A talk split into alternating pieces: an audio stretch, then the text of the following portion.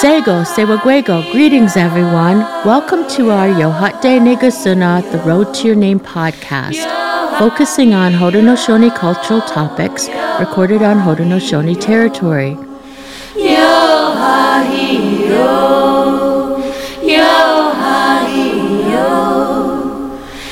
Our podcasts are produced by Aboriginal Legal Services with the technical assistance of True Seed Media.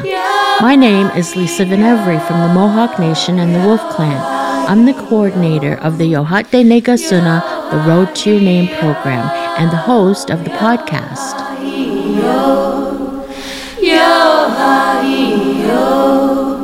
This is the Yohate Negasuna, the Road to Your Name podcast series.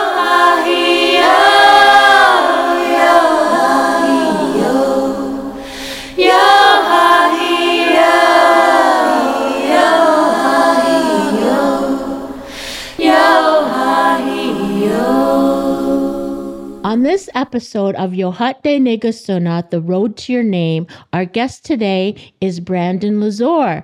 Brandon is a talented, multi talented artist, and he's from the Onondaga Nation. And we're so happy to have him visiting us through technology today through the internet. So, say go, Brandon. Diego, how are you? Oh, pretty good. Now, a little background. Brandon and I met when I think it was in 2019 when the Cultural Center in Brantford was doing a Ongwe festival. And we got Brandon, invited him to come and put his talents to work on the fence, the long fence at the Woodland Cultural Center. And it was quite a long fence, and they wanted to display some of our wampum belts. And Brandon is such a talented muralist. I guess is that how you say it, Brandon? A muralist? You do murals? Yeah, I guess so. Yeah, you could say murals, and it's just artists alone. It would uh, encompass everything. Oh, okay. So that's how I met you, and you came and did that project, which was which was really fun. You got people in the that were at the festival to help, and then ultimately that piece of art became like a, a destination for people who wanted to take selfies. it was promoted like that in our community. Awesome, awesome. Yeah. I remember there was a mural that was already pre-done that we incorporated into it also. Yeah, that was done by a group of youth at, in the community. They called themselves the group of 6. And it was all young people who were artists. There's still artists at the time. There's the group of 6 is still going and the group of 6 I think was mentored by an artist here in the community, Beth Stockstader and she looks after the youth in the group of six. But yeah, I every time I go by the fence, that fence, that art piece that is there, I think of you and your family when you came to visit the community and wondering how you all are there and you're at Akwesasne? Yeah, yeah. Right now we live in Akwesasne and everything's good. We've grown bigger since then. I have another boy now and all is good. I'm happy and blessed. I couldn't ask for much more. Yeah, it was so nice having your family visit here and getting to know you a little bit and your artistry. And I know that I have one of your prints of art. It's the wampum belt one where you did all, I think you put 21 wampum belts together. What inspired you to do that? You know, as we do new paintings as artists, there's a lot of like research and like history we have to learn. We're almost like historians because if we want to put anything that has historical value into it, you got to know what it is and the most correct version, if not the correct version of what you're trying to paint and put out there to the world. And this belt, or this 21 wampum belt painting was me trying to learn the belts. Everyone knows the four or five belts you see all the time. But with this, I want to dig deeper, knowing that more belts existed, hundreds of belts.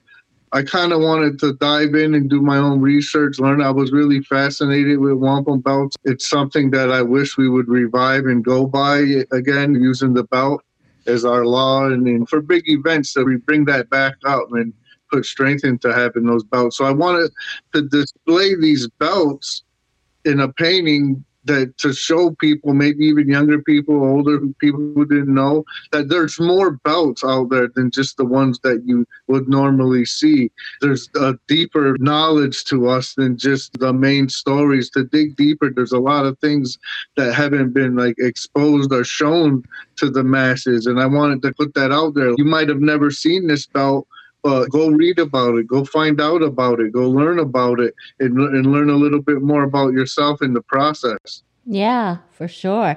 Yeah, I'm quite fascinated with wampum belts too. And sometimes they have, I think twice now they've had it in the community where they've brought out the original belts. And we've been able to touch them and feel their energy. And I think it's so important. We need to know more than the four or five belts that we see all the time. You're right. So let's go back a little bit. And what inspired you, or when did you know you wanted to be an artist? I would say, like, when I was a young kid coming into my teenage years. I see, I grew up in the city down in Syracuse.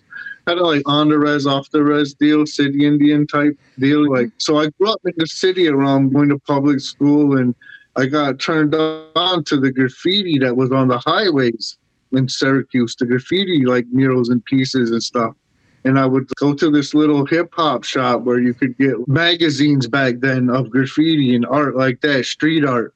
Yeah. And so I got my like introduction into art through that, through doing graffitis, and getting a little older, then starting to do murals on corner stores in the city. So I was always uh, my, my beginnings was doing murals in the public and but it was just graffiti element, no who element. And it was just kind of like that. So that was my introduction to art. And then through that I got to meet a couple cool guys that kind of helped me and educated me on art. These were the first guys I ever seen that had drawing tables, had like all kinds of sets of markers and paints and stuff like that. Like me as a kid, I never had that stuff because I was never art stuff is expensive. You know what I mean? Yeah. So when you see like your peers uh, and other people like older than you, and, and you get to know them, and you see how their setup is and how they're taking it seriously, not just drawing. You know, and you and I seen them taking it seriously, like art. So I got more into it. Bought a sketchbook, started doing sketching and I did all that, and then eventually I got older and went to work and fell back off of art for years. I moved to DC. I started doing construction. I did that for like ten years, living down there, and I really didn't do a lot of art in that time. And after that, like around 2008, the economy was crashing, so they gave us like a choice to either take a pay cut or a layoff. I was missing home, the culture, and everything. So I was like, I'll go home. So I ended up going home and uh, getting back into art. I ended up meeting Sarah, my wife. Uh, this is my like, you can't see him on here, but she sees him. yeah, um, we got into. I met my wife Sarah, and uh, got back into art and like something that it was a there was a good hiatus from it, and then I got back into it and was like, hey, because I bumped into one of the old friends, like I was telling you about, like came up under kind of deal. And when I came back into the area, he had a tattoo shop. So my introduction back into the art was drawing tattoos for people. I don't have any tattoos personally, but I have over like hundreds that I've drawn for people and they have on them. Mm-hmm. So I sat there and started getting slowly back into art that way. And then uh, we would sit around and just draw all day, you know, in the tattoo shop. Because I would like be like, hey, can you draw this up for me? And then he'd do the tattoo. So I was helping out in some kind of way, get a couple bucks from it.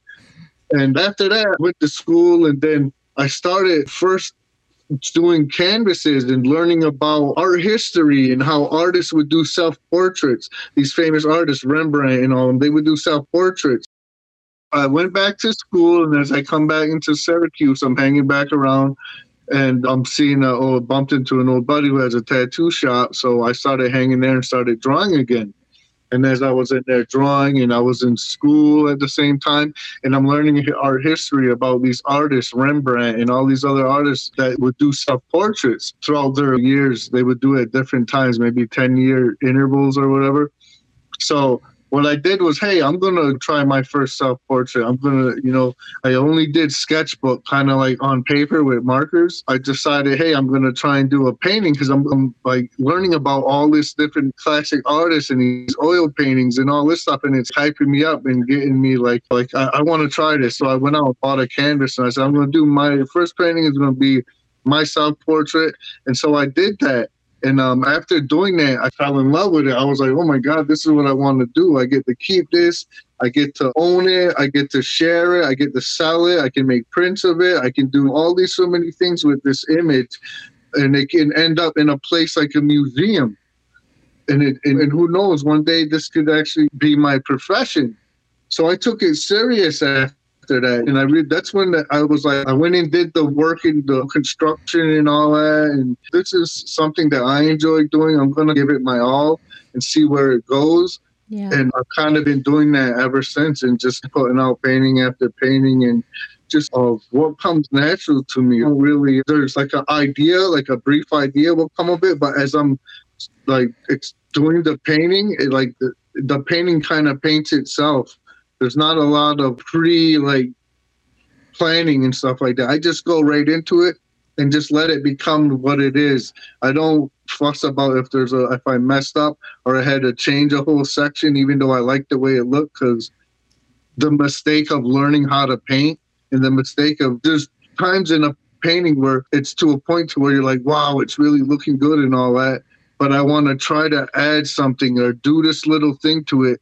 And it can completely ruin the painting if it don't look right. But you got to come to terms with it and just do it because you want it to naturally come out and you don't want to be afraid to push yourself to becoming a better artist even though at risk of maybe ruining one of your paintings.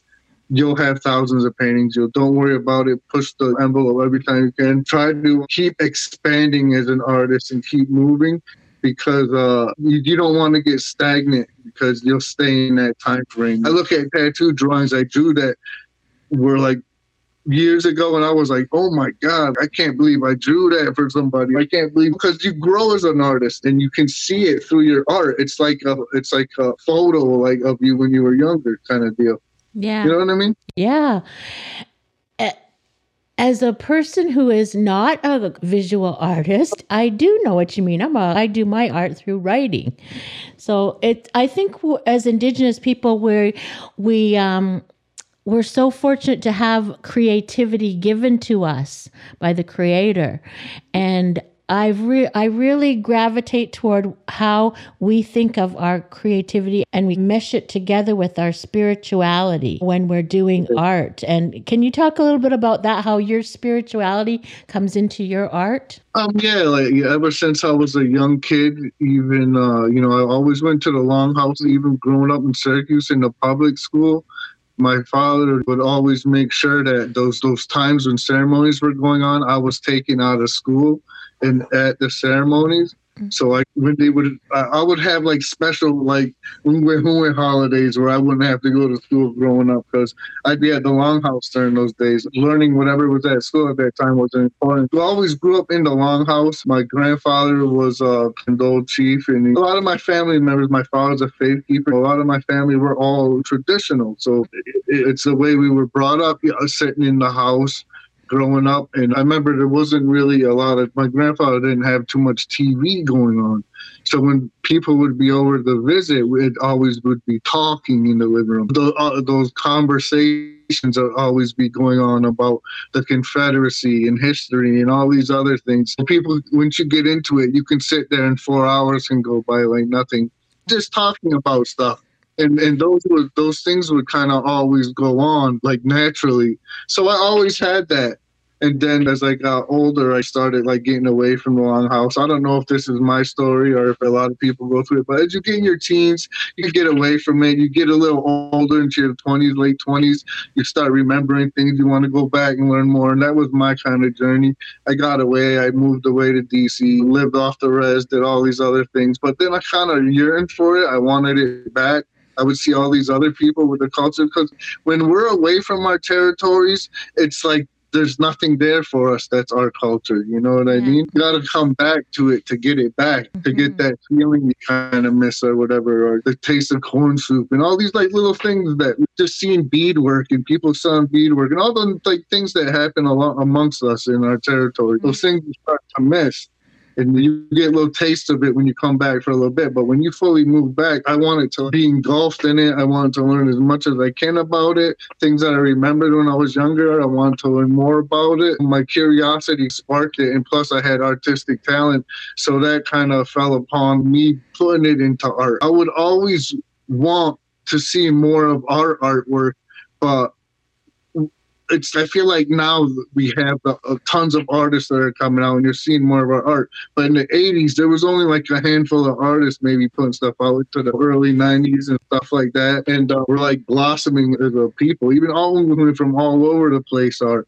You know what I mean? It's like we're coming out of our shell. We're telling our stories now through our art. We're, we're being and, get into higher places as a people. I feel like I would have never thought that I would have artwork in a museum. Not coming from where my roots were as a graffiti artist, I never thought that I would be doing art for a profession and having my artwork respected and being on podcasts and doing talks and doing classes and doing all this stuff for art and it's and it's come um so naturally that it wasn't like i ever had to pursue this it's like it, this path was laid before me you know what I mean? It's not I'm, um, I'm clawing for it to be this like great artist and, and, to get these accolades and all that. It's I'm just going with the flow and living life and meeting people and hearing different stories and just sharing my artwork. Because when I put this out, this is like me. You know what I mean? I'm putting me out to the world. This is the art I create. This is how I'm feeling. This is what I'm thinking about. It's based on this because I've been learning about this recently, or or or it's just something I just want to put out that's different and I just want to express it that way.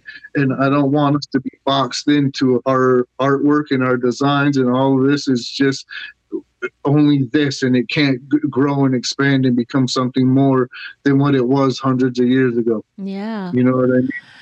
So, as an artist now, where you are in your journey today, what is a typical day like? Do you work every day? Do you work when you're only inspired to work, or do you do commissions, or what are you doing? I would say I work every day if I'm not busy, like doing family stuff or or some somehow or way I'm creating art or something art is involved, whether it's emailing, setting up an appointment for this, or just business as it because I do it full time now as, as my like main income. So I'm I, I I'm busy with it. Either I'm ordering merchandise or something like that.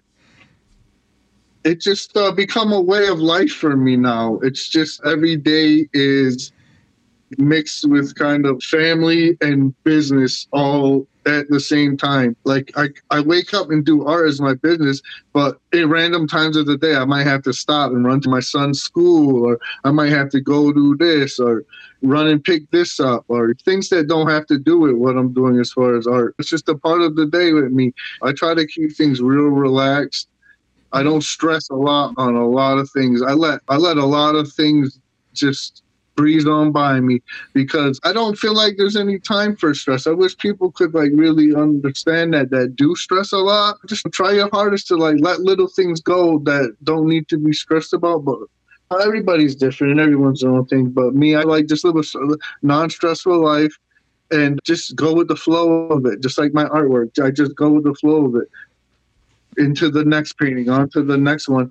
I try to not change the change the subject into every next painting, like how I did wampum belts one, and then I'll do smoke dancers, or I'll do like uh, just symbols like the tree, like a silhouette. I got so many ideas also for paintings that I just don't have the time sometimes to get to them. Like I want to start moving on into master paintings, bigger paintings, but right now as I'm doing these smaller ones, I'm kind of doing a study and teaching myself how to master these borders I've been doing, and learn how to work smaller sections of the painting into more detail, getting more detailed and adding more subject to the painting to look at.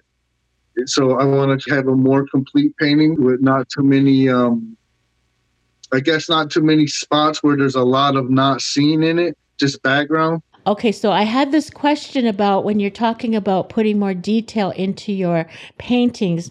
I did see a, a painting of yours. I think it's recent. There were, it's a man, and the man is stretched out like this. What's the name of that one? It kind of went under two names. It was Standing in Two Worlds or Two Worlds or uh, Haudenosaunee Man. Oh, okay. And So- that one had a lot of detail I noticed Yes. on it. Yeah, so that's what you're talking about. You're starting to put more detail into your work. hmm Yes, yes. I want to add more detail to it, more things to look at, and just working on taking small spaces, painting into them, and seeing how much I can do. So when that I do take it to a bigger painting, when I'm already used to doing small sections of it and creating little like scenes or paintings in the small sections. It's all um it's all practice for a big grand painting. To at least once a year put out like a what i would call like a master painting or something like that to where you say all right i'm gonna try and put my best effort into this everything i, I know to this point. I'm gonna try and put it in this painting and create my master painting that i can do right now and this is what it's going to be. And then mm-hmm. do that. I feel like we got to do that because we got to push ourselves to say hey where am i? It's like a weightlifter. Okay this is how much i can max right not saying this is it but I, right now this is all i'm at. So i like to do that because i like to like I said, look back at older paintings and see have I gotten better or have I gotten worse or am I still like at this level? You know, I do that to judge myself and critique myself. Have I gotten better? Am I getting to the point that I want to be at? Because I don't think you ever get to that point. Then you're you're not striving to be better. I feel like you know. But am I hitting the markers that I want to hit? Am I doing the trees like the way I, I inspired to do them, or the or the vegetation, or the animals or whatever am i coming across is it coming across the way that i intended it to Yeah. am i able to pull that off and challenge myself wow i don't know how to paint that let's paint it and see how close we can get it Yeah, for It's sure. good to It do is that. good to do that with everything in our lives. Try to Yes. strive to be better.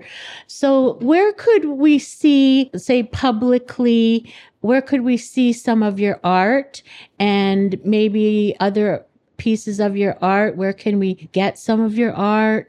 yeah publicly your way in brantford over there at the i forgot the name of that what was the name of that place The Woodland Cultural Center? Yeah, Woodland Cultural Center. There's a be a, there's a fence along the side there. What we talked about earlier in the podcast. That's a mural I did. You'd have to probably go to like Syracuse. I did a few there. I have a few in Ithaca, down in the Commons, Seneca Street bus stop. I, that's one of the first murals I did as far as Umwe art. Syracuse University. There's art installation I recently did there. That talks about a lot of important things that deal with us. Some places you can't really see because it's like an elementary school I painted in.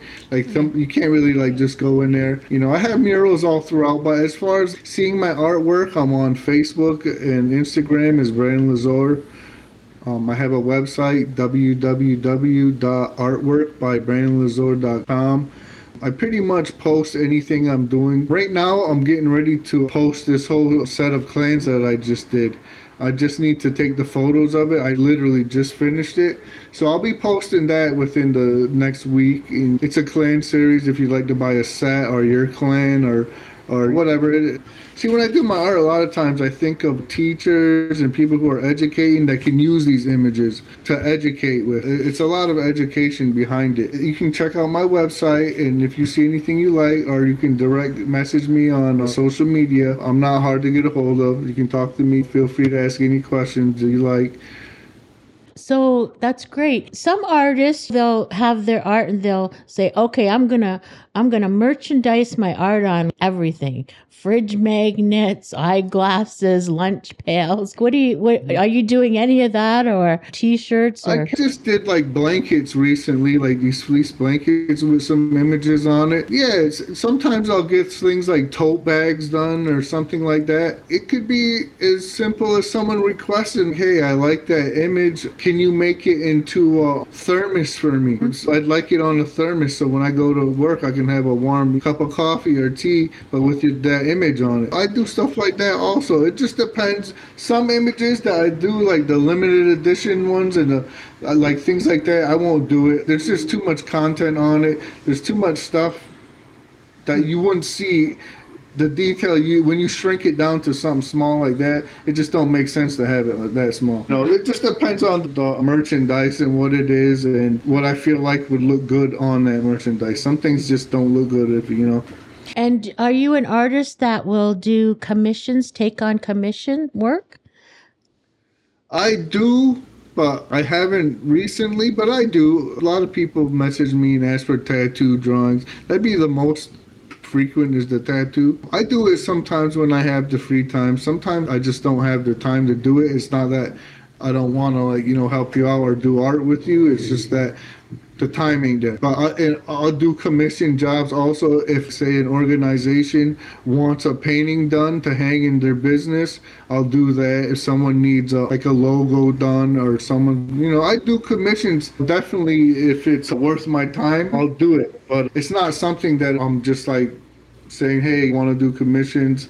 I'm here because it takes away from me doing my art and putting out the art that I want to put out. And it's, it's sometimes it gets hard when you're painting for somebody else. Yeah. It takes the joy out of it. You Yeah, know what the- I mean? The, the spontaneous creativity. Yeah, yeah. You're doing it to please someone when it's not just flowing out as this is what I'm going to put out to the world. This is how it came out. This is how it looks, and I'm pleased with it. Well, I must say, Brandon, that the world is better with your artwork in it. I I just love your artwork and the ideas and the creativity that you have. Is there anything that besides I know you're thinking about masterpieces, like bigger pieces now. Is there anything else that are that's in your goals for the future? Yeah, I want to start messing around with wood, painting on wood. I've done a wood painting before, kind of liked it. I want to get more into that, doing mm-hmm. paintings on wood, incorporating canvas paintings on wood, stuff like that. I want to, as far as like master paintings, the master paintings come to me through my education. So I'll always be learning about the culture, learning the stories, learning this and that, and then something in the story or something I'll hear will will tell me that needs to be a painting. You should do a painting of that, or that needs to be incorporated in a painting so that it can live on and people can see it. And so it just comes with time. I have ideas, but it's not what I want to do right now. It, I, the like when I do feel the like when I'm real ambitious and I want to do it, it's when it just hits me. It'll be something I'll learn as my time going on. I'll read a book or I'll go back to studying the language or something like that, and then something will just come into my head, and then I'll just say, you know what, that's going to be a painting, and then I'll put it together as the idea comes. Well, I'm looking forward to seeing more of your ideas in your artwork. We just the world just wouldn't be the same without artists, I think. Yes, definitely. Yeah, for sure. I want to thank you, say Yahweh to you for joining us on this podcast. It's been so great to catch up with you and to hear about what you're doing and the family's all well and say go to Sarah for me. Mm-hmm. Yeah, we'll have to, you'll have to come to the powwow soon. We're having the powwow again this year. Oh, okay. Keep me informed, and I'll try to make plans and get out there. We'd love to come back out there. Yeah, for sure. I will send you the notice as soon as it's out. Okay, so Nyawe again, and we will see you when we see you.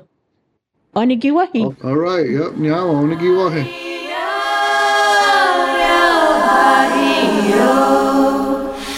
This has been the Ohate Negasuna, the Road to Your Name podcast series. There are 10 episodes in this podcast series. Let's meet again on the next episode. If you would like to learn more about our organization, Aboriginal Legal Services, and the programs and services we provide, please visit us at our website, www.aboriginallegal.ca.